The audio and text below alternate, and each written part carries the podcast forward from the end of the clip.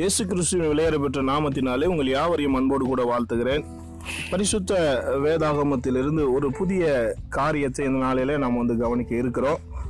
பரிசுத்த வேதாகமத்தில் இருக்கிற வசனங்களில் காலகாலமாக ஆண்டாண்டாக பல பல தரப்பட்ட சந்தேகங்களை எழுப்பி கேள்விகளை எழுப்பி இது கர்த்தருடைய வார்த்தை இல்லை அப்படின்றதுக்கு அதை நிரூபிப்பதற்காக பல முயற்சிகள் வந்து எடுக்கப்பட்டே வருகிறது காலங்காலமாக. ஆனால் இதுவரைக்கும் ஒரு காரியத்தை கூட உங்களால் நிரூபிக்க முடியாமல் இது தேவனுடைய வார்த்தை என்பது எத்தனை பேர் எழுந்தாங்களோ இது வார்த்தை இல்லை கர்த்தருடைய வார்த்தை இல்லை என்று எத்தனை பேர் எழும்பினாங்களோ அத்தனை பேரும் உண்மையாகவே கர்த்தருடைய வார்த்தை தான் என்பதை ஒத்துக்கொண்டு போன வரலாறு தான் உலகத்தில் நம்ம பார்க்க முடிகிறது.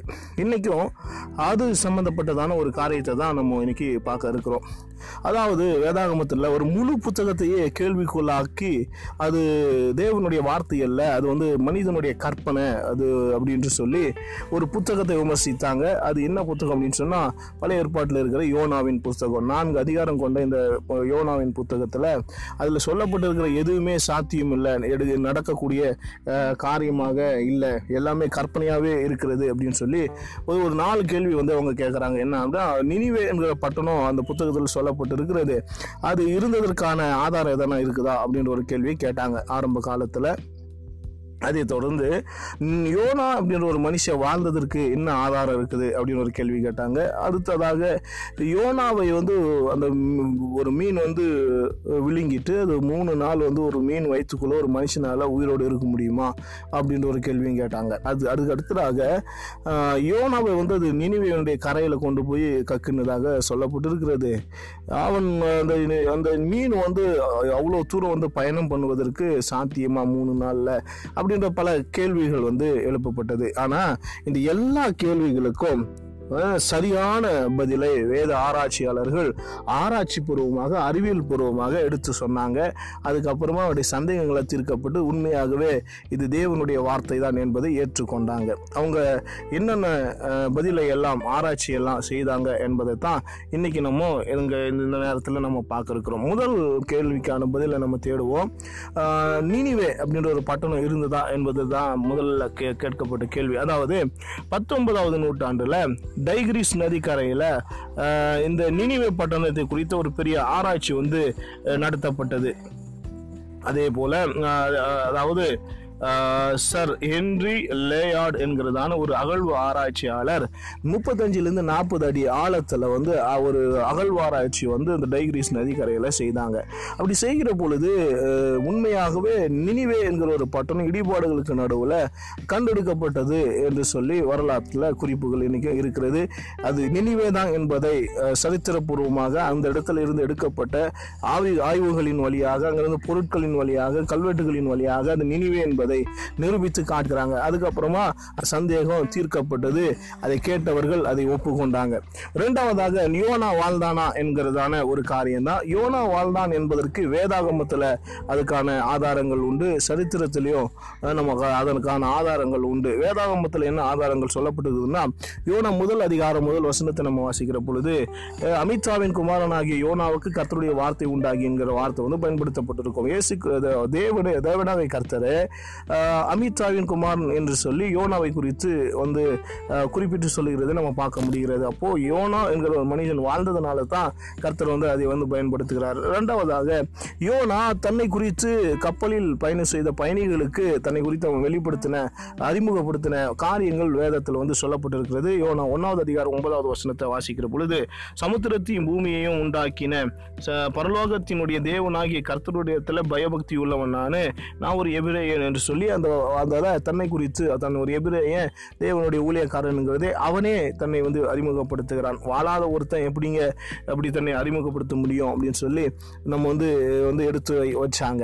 அது அதோடு கூட இஸ்ரேலுடைய அங்கீகரிக்கப்பட்ட ராஜாக்களுடைய சரித்திரங்கள் அடங்கின ராஜாக்கள் புத்தகத்தில் ரெண்டு ராஜாக்கள் பதினாலாவது அதிகாரம் பதினஞ்சா இருபத்தி அஞ்சாவது வசனத்தை வாசிக்கிற பொழுது அந்த வசனத்தில் யோனாவை பற்றின பல குறிப்புகள் வந்து கொடுக்கப்பட்டிருந்தது. அதாவது காத்தே காத்தேப்பேர் ஊரானாகி அமிதாவின் அமிதா என்னும் தீர்க்கதரிசின் குமாரன் யோனா என்னும் தம்முடைய ஊழியக்காரனை கொண்டு இஸ்ரவேலின் தேவனாகிய கர்த்த சொல்லி சொல்லிய வார்த்தையின்படியே என்ற வார்த்தை வந்து அந்த இடத்துல எழுதப்பட்டிருக்கும். அப்போது யோனா வந்து ஒரு காத்தேப்பேர் ஊரை சேர்ந்தவன். அவன் அமித்ஷாவினுடைய குமாரன். அமிதா என்ப ஒரு தீர்க்கதரிசி. அவனுக்கு குமாரனாக இருந்தவன் தான் யோனா. அவனும் ஒரு ஊழியக்காரன் என்கிறதை அவனுடைய குடும்ப பின்னியனைத்தோடு கூட வேதத்தில் பதிவு செய்யப்பட்டிருக்கிறது.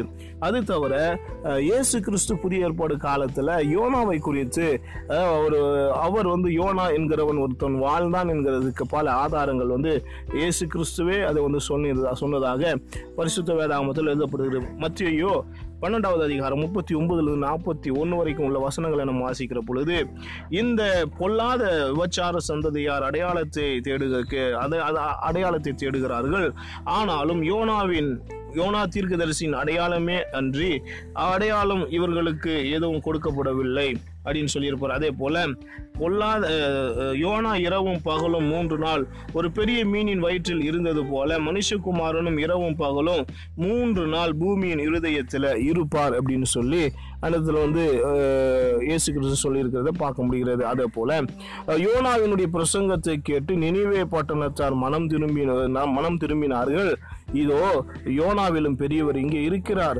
ஆதலால் நியாய தீர்ப்பு நாளிலே நினிவே பட்டணத்தார் இந்த சந்ததியாரோடு எழுந்து நின்று இவர்கள் மேலே குற்றம் சுமத்துவார்கள் என்று சொல்லி யோனாவை குறித்து இயேசு கிறிஸ்து சொல்லியிருக்கிறார். அதாவது யோனா என்கிறவன் ஒருத்தன் இருந்தான். அவன் தேவனுடைய வார்த்தையின்படி நினைவேக்கு போனான். அவன் தீர்க்க தரிசனம் சொன்னான். தீர்க்க தரிசனத்தை கேட்டு நினைவே ஜனங்கள் மனம் திரும்பினாங்க அப்படின்னு சொல்லி யோனாவை பற்றின ஒரு முழு விவரத்தையும் இயேசு கிறிஸ்து இந்த இடத்துல சொன்னதா சொல்லியதை நம்ம வந்து பார்க்க முடிகிறது. இது தவிர்த்து வேற ஒரு ஆதாரங்கள் வந்து நமக்கு தேவைப்படாது என்று நம்ம நினைக்கிறோம். ஏன்னா இவ்வளோ ஒரு யோனா வாழ்ந்தான் என்பதற்கான இவ்வளோ பெரிய ஆதாரங்கள் வந்து வேதாகமத்தில் சொல்லப்பட்டிருக்கிறது. இதையெல்லாம் எடுத்து வைக்கும் பொழுது ஓ ஓ- ஓகே ஓ- யோனா என்பவன் வந்து வாழ்ந்தான். அப்போது யோனா மூணு நாள் இரவும் பகலும் எப்படிங்க? மீன் வயிற்றுக்குள்ளே இருக்க முடியும். அதுக்கு என்னங்க நீங்கள் பதில் சொல்கிறீங்க அப்படின்னு சொல்லி கேட்கும் பொழுது அதுக்கும் ஒரு பதிலை வந்து ஆரா ஒரு ஆ- ஆ- ஆய்வு வந்து செய்யப்பட்டது. அதாவது யோனா வந்து பார்த்தீங்கன்னா இப்போ ஒரு ஒரு ஒரு மனிதனை விழுங்கக்கூடிய அளவுக்கு இருக்கக்கூடிய மீன்களை குறித்து ஆராய்ச்சி செய்த போது ஒன்று திமிங்கலம் அல்லது ஷார்க் என்கிற ஒரு ரெண்டு வகையான மீன்கள் தான் மீ- ஒரு பெரிய அளவில் இருக்கிறதாக கண்டுபிடிக்கிறாங்க. அதில் திமிங்கலம் வந்து ஒரு மனிதனை விழுங்கக்கூடிய அளவுக்கு அது சாத்தியம் இல்லை அப்படின்னு சொல்கிறாங்க ஏன்னா திமிங்கலம் வந்து உருவத்தில் வந்து பெருசாக இருந்தாலும் அதோடைய தொண்டை பகுதி ரொம்ப குறுகினதாக இருக்கும். அதனால வந்து மனிதனை போன்ற ஒரு பெரிய இறையை வந்து அது உள்ளே விழுங்குவதற்கு சாத்தியம் இல்லை ஆனால் ஷார்க்குங்கிற வந்து மீன் வகை வந்து பார்த்தீங்கன்னா உருவத்திலையும் பெருசாக இருக்கும் அதோடைய தொண்டையும் பெருசாக இருக்கும். அந்த தொண்டைகள் வழியாக வந்து ஒரு மனிதனை விழுங்கத்தக்கதான வாய்ப்புகள் உண்டு இருக்கிறது அப்படின்னு சொல்லி கண்டுபிடிச்சாங்க. அதுலேயும் ஒரு சிக்கல் வந்து சொல்லப்படுகிறது. என்னன்னா இந்த ஷார்க்கினுடைய குணாதிசயத்தை குறித்து ஆராய்ச்சி செய்த அந்த மீன் வளத்துறை ஆராய்ச்சியாளர்கள் சொல்றாங்க. ஷார்க்கு மீன் வந்து எப்பவுமே ஒரு ஒரு காரியம் செய்யும். தன்னுடைய இரையை முதலாவது அது கடித்து கொதறி ம- அந்த இரையை சாகடித்த பிறகுதான் அது உணவாக எடுத்துக்கொள்ளும். அப்படி இருக்கிற பொழுது இப்படி ஷார்க் வகை மீன் வந்து யோனாவை விழுங்கி இருக்குதுக்கும் ஆனால் அவனை அவனை சாகடித்து தான் உயிரோடு விழுங்கி இருக்கும் ஆனால் இரவும் பகலும் மூன்று நாள் எப்படி இருந்திருக்கிறதுக்கான வாய்ப்பு அப்படின்றது ஒரு பெரிய குழப்பமாகவே வந்து சொல்லப்பட்டது ஆரம்ப காலத்தில். அதுக்கப்புறமா வேத வசனத்தை வாசித்த ஆராய்ச்சியாளர்கள் என்ன செய்கிறாங்கன்னா கர்த்தரால் ஆயத்தமாக்கப்பட்ட ஒரு பெரிய மீன் யோனாவை விழுங்கினதாக வேதத்தில் வந்து வாசிக்கிறாங்க. எனவே ஒரு புதிய வகை மீன் வந்து இரு இருப்பதற்கான வாய்ப்புகள் வந்து ஏதாவது இருக்கிறதா என்று சொல்லி அதை குறித்து ஆராய்ச்சி வந்து மேற்கொள்ளப்பட்ட நேரத்தில் நிச்சயமாக அப்படிப்பட்ட ஒரு புதிய வகை மீன் வந்து ச- வந்து கண்டுபிடிச்சதாக சொல்கிறாங்க அதாவது அந்த மீனுக்கு திமிங்கல ஷார்க் என்று சொல்லி பேர் வச்சிருக்கிறாங்க. இது வந்து ஒரு மனுஷனை விழுங்கக்கூடியதான ஒரு பெரிய அளவு மீன் தான் என்று சொல்லி சொல்கிறாங்க அதே போல் ஒரு இங்கிலாந்து வளைகுடா பகுதியில் ஒரு ஒரு முறை மீனவர்கள் மீன் பிடித்து கொண்டு இருக்கிற நேரத்தில் இப்படிப்பட்ட மீனை வந்து அவங்க பார்த்ததாக சொல்லப்படுகிறது. அந்த மீனை பார்த்து எப்படியாவது அந்த மீனை பிடிக்கணும்னு சொல்லி அவங்க பிரயாசப்படுகிற பொழுது தன்னுடைய சக சகோதரர்ல ஒருத்தர் வந்து கடலை தவறி விழுகிற பொழுது அந்த தவறி விழுந்த அந்த மீனவரை அந்த அந்த மீன் வந்து திமிங்கலை ஷார்க்கு வந்து விழுங்கிட்டு கடலுடைய ஆழத்துக்கு போயிட்டு தான் சொல்கிறாங்க நாற்பத்தெட்டு மணி நேரம் தொடர்ச்சியாக அதை ஃபாலோ பண்ணி அதை ஒரு வழியாக கண்டுபிடிச்சு அந்த மீனை வந்து துப்பாக்கியினால் சுட்டு அது கரையை கொண்டு இழுத்து கொண்டு வந்து தன்னுடைய சகோதரனை வந்து அடக்கம் பண்ணுவதற்காக அந்த மீனுடைய வயிற்றை கிழித்து எடுக்கிறாங்க. ஆனால் மீன் வயிற்றுக்குள்ளே இருக்கிறதான அந்த மனுஷனுக்கு எந்த விதமான சேதம் இல்லை. மயங்கின நிலையில் அந்த மனுஷன் இருந்ததாக சொல்லப்படுகிறது. அந்த மனுஷனுக்கு வந்து உயிர் இருந்தது மூச்சு இருந்ததாக சொல்லப்பட்டு அதுக்கப்புறமா ஆம்புலன்ஸ் வழியாக மருத்துவமனைக்கு கொண்டு போய் முதலுதவி செய்கிறாங்க. முதலுதவி செய்த பிறகு மருத்துவர் சொல்கிறாரு உயிருக்கு எந்த சேதமும் இல்லை. அதிகமாக ஒரு பயந்து இருக்கிறதுனால மயக்கத்தில் இருக்கிறாரு எல்லா ட்ரீட்மெண்ட்டும் கொடுத்துருக்குறோம் கொஞ்ச நேரத்தில் வந்து அவர் மயக்கம் தெளிஞ்சிடும் அப்படின்னு சொல்றாங்க. அதே போல அவர் மயக்கம் தெளிஞ்சு அவர் நல்ல முறையில் ஆரோக்கியத்தோடு கூட வராரு. இப்படிப்பட்ட இதெல்லாம் என்னங்க நம்ம பாட்டி கதை சொல்ற மாதிரி சொல்லிக்கிட்டே இருக்கிறீங்களே? இதுக்கெல்லாம் என்னங்க ஆதாரம் இருக்குது அப்படின்னு சொல்லி நீங்க கேட்கலாம். இதெல்லாம் எப்போ நட எப்போ நடந்தது இல்லை? ரெண்டாயிரம் வருஷத்துல நடந்த ஒரு சம்பவமாக பார்க்கப்படுகிறது. இன்னைக்கும் லண்டன் மியூசியத்தில் இதற்கான ஆதாரங்கள் வந்து இருக்கிறது. ஏன்னா இந்த மனுஷனை வந்து இருபதாம் நூற்றாண்டு யோனா என்ற பேரை வச்சு லண்டன் மியூசியத்தில் இந்த மனிதனை பார்ப்பதற்கு ஒரு டிக்கெட் வசூலே செய்- நடந்ததாக சொல்லப்படுகிறது. இன்னைக்கும் இந்த மனுஷனை குறித்து தானே அந்த சம்பவங்கள் அடங்கின எல்லா ஆதாரங்களும் லண்டன் மியூசியத்தில் இன்னைக்கும் நம்ம பார்க்க முடிகிறது. அதனால் அதுக்கு பிறகுதான் ஆராய்ச்சியாளர்கள் வந்து ஒரு சாதாரண மனுஷன் ஒரு மீனவன் வந்து இரவும் பகலும் ரெண்டு நாள் வந்து நாற்பத்தெட்டு மணி நேரம் மீன் வயிற்றுக்குள்ள உயிரோடு இருக்க முடியுமானால் தெய்வனுடைய தேவனுடைய தீர்க்கதரிசியாக தேவனுடைய ஊழியக்காரன் மூணு நாள் இருப்பதில் எந்த ஆச்சரியமும் இல்லை. அது இருப்பதற்கான வாய்ப்புகள் உண்டு அதிகம் தான் அப்படின்னு சொல்லி சொன்னாங்க.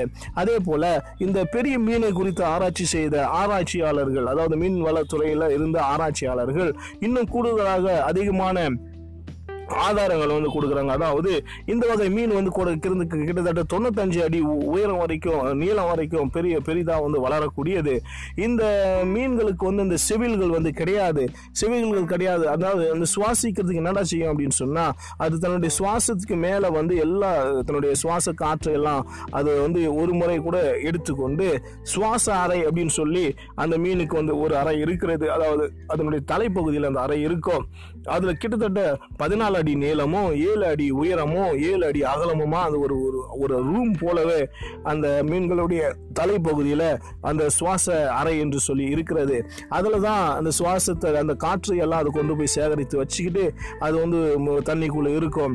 ஒரு இந்த பக்கம் மீன் என்ன செய்யும் அப்படின்னு சொன்னால் ஒரு இது தாங்க முடியாத அளவுக்கு ஒரு பெரிய அளவான இறையை வந்து அது விழுங்கிருச்சு அப்படின்னு சொன்னால் அதை வந்து இந்த சுவாச அறையில் தான் தள்ளி விட்டுடும். அந்த சுவாச அறையில் தள்ளி விட்டு போகிறது அந்த அந்த இறையானது அங்கு இங்கு அசைகிற பொழுது அந்த அந்த சரீரத்தில் கூச்சம் ஏற்பட்டு அது கரையில் வந்து அந்த இறையை வந்து திரும்பமாக கக்கிவிடும். இதுதான் இந்த பெரிய மீன்களுக்கு இருக்கிறதான சுபாவங்கள். இதுதான் அது செய்கிறது என்கிற ஒரு பெரிய ஆராய்ச்சியையே வந்து என்ன செய்தாங்கன்னா கண்டுபிடிச்சாங்க. இதே போல அதாவது இந்த இந்த அறையை குறித்து சொல்றாங்க. கிட்டத்தட்ட அறுநூத்தி எண்பத்தி ஆறு கன அடி கொண்டதான ஒரு அறைக்குள்ள யோனா வந்து அந்த மீனால் வந்து அந்த சுவாச அறையில் தள்ளப்பட்டு இருக்கணும். அந்த யோனா வந்து அந்த அந்த அறைக்குள்ளே நடமாடுகிறது அந்த கூச்சத்தை தாங்க முடியாமல் தான் அது வந்து கரையில் வந்து கக்கி இருக்கணும் அப்படின்றத வந்து நிரூபித்து காட்டினாங்க. அதுக்கப்புறமா யோனா வந்து மீன் வயிற்றுக்குள்ளே மூணு நாள் இருப்பதற்கு சாத்தியம் இருக்கிறது என்கிறதை ஒப்புக்கொண்டாங்க. அதுக்கு அடுத்ததாக கடைசியாக ஒரு கேள்வியை கேட்குறாங்க என்ன அப்படின்னு சொன்னால் சரிங்க உயிரோடு கூட இருந்தாங்க. சரி அப்போ வந்து பார்த்தீங்கன்னா அந்த மத்திய தரைக்கடையிலிருந்து நினைவுக்கு போறதுக்கு ரொம்ப ஷார்ட்கட்டாக இருக்கக்கூடியது. இன்னைக்கு வந்து சூயஸ் கால்வாய் என்கிறதான அந்த சூயஸ் கால்வாய் வந்து அமைக்கப்பட்டிருக்கிறது. ரொம்ப ஈஸியாக வந்து போயிட முடியும். அந்த காலத்தில் வந்து இந்த சூயஸ் கால்வாய் வந்து இல்லவே இல்லை. அப்போது இந்த மத்திய தரைக்கடலேருந்து அது போகணும் அப்படின்னு சொன்னால் எங்கெல்லாம் போகணும் தெரியுமா? மத்திய தரைக்கடல் வழியாக அது அஹ், ஜலசந்தி மூலமாக அட்லாண்டிகா சமுத்திரத்துக்கு போய் அது ஆப்பிரிக்கா கண்டத்தையே ஒரு சுற்றி சுற்றி வந்து பாரசீக வளைகுடாவை கடந்து அது வந்து ஹைஃபராத் நதி வழியாகவும் டைக்ரீஸ் நதி வழியாகவும் அதை வந்து பிரயாணம் பண்ணால் மட்டும்தான் நினைவேக்கு போக முடியும். இது எல்லாம் நம்ம கணக்கு போட்டு பார்த்தா கிட்டத்தட்ட இருபத்தஞ்சாயிரம் கிலோமீட்டர் தூரம் வந்து வருதுங்க. இப்படி இருபத்தஞ்சாயிரம் கிலோமீட்டரை ஒரு மூணே நாளில் எப்படி ஒரு மீன் வந்து கடந்திருக்க முடியும் அப்படின்னு சொல்லி ஒரு கேள்வியை கேட்டாங்க. கடைசியாக அதுக்கும் ஆராய்ச்சியாளர்கள் வந்து ஒரு பதிலை கண்டுபிடிச்சாங்க. அதாவது சர்வ வல்லமை உள்ள தேவன் மீனை வந்து நடத்துறாரு. அப்படி நடத்துகிற பொழுது இது வந்து சாதாரணமாக அதை வந்து நடத்த முடியும் அப்படிங்கிறத நிரூபிச்சாங்க. அதே போல இல்லாம கிட்டத்தட்ட ஆயிரத்தி அறுநூறு கிலோமீட்டர் மத்திய தரைக்கடலிலிருந்து ஆயிரத்தி அறுநூறு கிலோமீட்டர் தூரத்துக்கு வந்தாலே கருங்கடல் என்கிற ஒரு கடல் வந்து இருக்கிறதா சொல்றாங்க. இந்த கருங்கடல் வந்து நினிவேக்கு கிட்டத்தட்ட முந்நூறு கிலோமீட்டர் தூரத்துக்குள்ளதான் இருக்கிறதா சொல்றாங்க. இரநூறு மைல் அப்படின்னு சொல்றாங்க. இந்த இடங்களில் ஏதாவது ஒரு இடத்துல யோனாவை வந்து அந்த மீன் வந்து கக்கி இருக்கிறதுக்கான வாய்ப்பு இருக்கிறது. யோனா கர்த்தருடைய சமூகத்தை விட்டு விலகி ஓடணும் பதினால அந்த இரநூறு மைலை வந்து அவன் நடந்தே போகிறதுக்கு தேவன் வந்து அவனுக்கு பனிஷ்மெண்ட்டாக கொடுத்துருக்கலாம். அதனால இரநூறு மைலை வந்து ஒரு மனுஷன் நடந்து போகிறது வந்து சாத்தியம்தான். அப்படி அதனால ஆயிரத்தி அறநூறு கிலோமீட்டர் மூணு நாள் வந்து ஒரு மீன் பயணிக்கிறது வந்து ஏற்றுக்கொள்ளக்கூடியது தான் என்று சொல்லி நிரூபித்து காட்டினாங்க. இதுக்கப்புறமாக இந்த யோனா புத்தகத்தை குறித்து தான் எந்த சந்தேகத்தையும் இதுக்கப்புறமா இது வரைக்கும் யாரும் எழுப்பினதே இல்லை. எல்லாம் தெல்ல தெளிவாக வேதத்தில் சொல்லப்பட்டிருக்கிறது எல்லாம் உண்மை என்கிறதை ஆராய்ச்சி மூலம் மூலமாக அறிவியல் பூர்வமாக சரித்திர சரித்திரபூர்வமாக நிரூபிக்கப்பட்டு வந்தது. வேறொரு தகவலோடு கூட உங்களை நான் சந்திக்கிறேன்.